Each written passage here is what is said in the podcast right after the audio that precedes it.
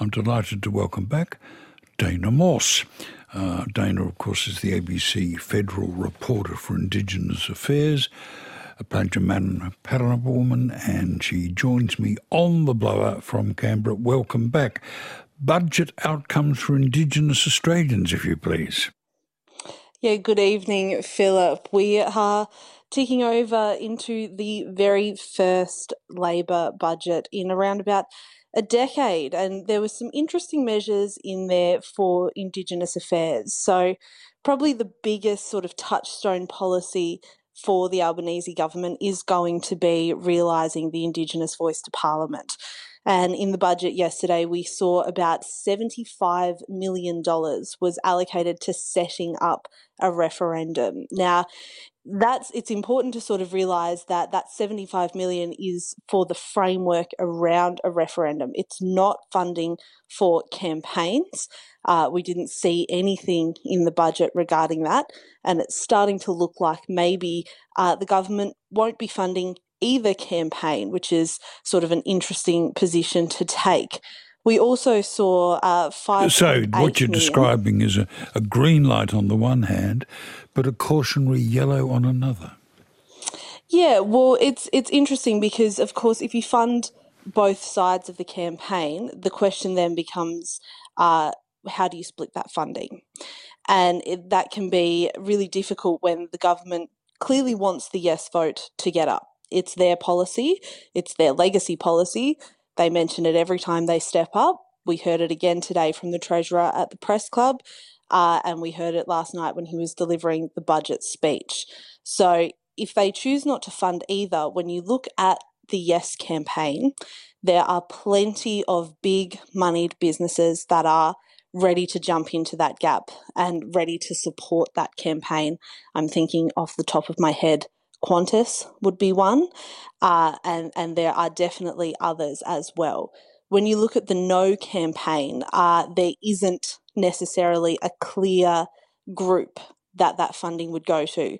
We've heard from Pauline Hanson earlier in the year that she intends to run a No campaign, uh, and for somebody who got back into the Senate on preferences, who is finding that her relevance is waning in the current political climate, the opportunity to jump on a no campaign and pick up big dollars from that uh, is probably too much for her personally to resist. So it's it's not 100% clear who would be funding the no campaign. But you're picking up uh, from the communities that rather than put money into the voice, the people want government to spend money on, uh, well, community care.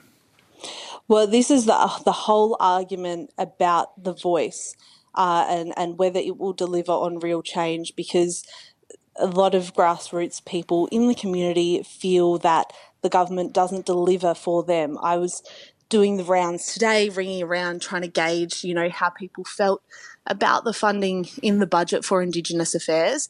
And what I heard back was we don't care about the budget. We care about uh, the fact that we're not seeing any funding trickle down into grassroots levels of communities. We are seeing uh, people who don't have proper care in the community for things like aged care and disability care around uh, specialist Indigenous programs I'm talking about, and things like cost of living and when the government is saying, yeah, sorry, we can't do heaps for you about cost of living because we're going to drive up inflation, well, that doesn't mean a lot to the Indigenous communities in places like Western New South Wales who can't afford to buy milk and bread anymore.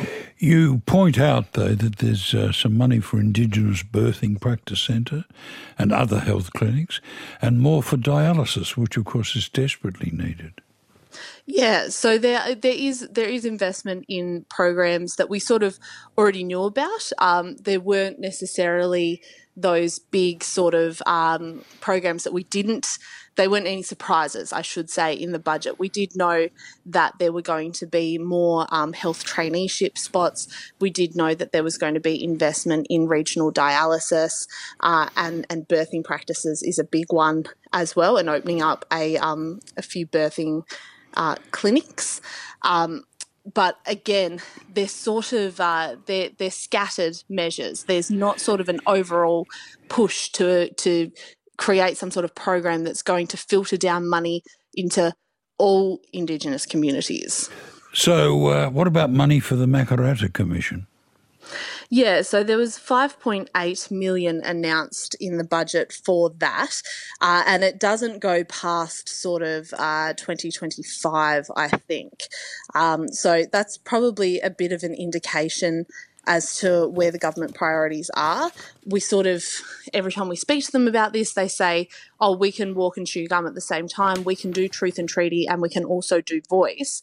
Uh, but the funding tells a different story. They are going to be pushing forward to get the voice done in the next financial year. The Truth and Treaty Commission is going to take a lot longer. Um, broadly, there is support for, for for the Makarrata Commission and the funding that it has received.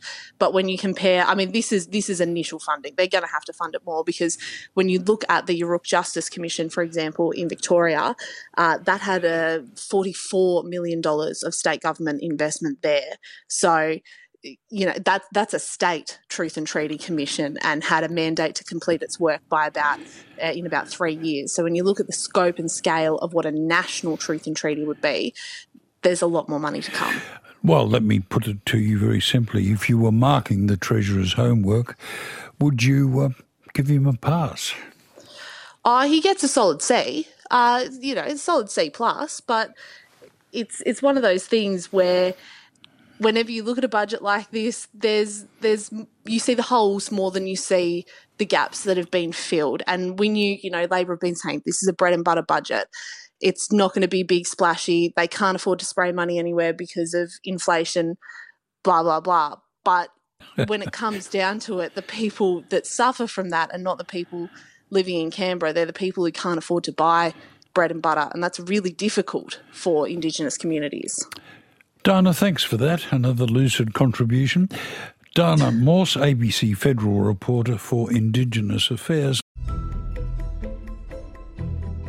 G'day, potties. If you can't get enough of Canberra politics and you're missing Fran Kelly, head to the Party Room, the podcast where Fran and RN Brekkie presenter Patricia Karvelas unpick the week in politics. You'll find it on the ABC Listen app or wherever you get your podcasts.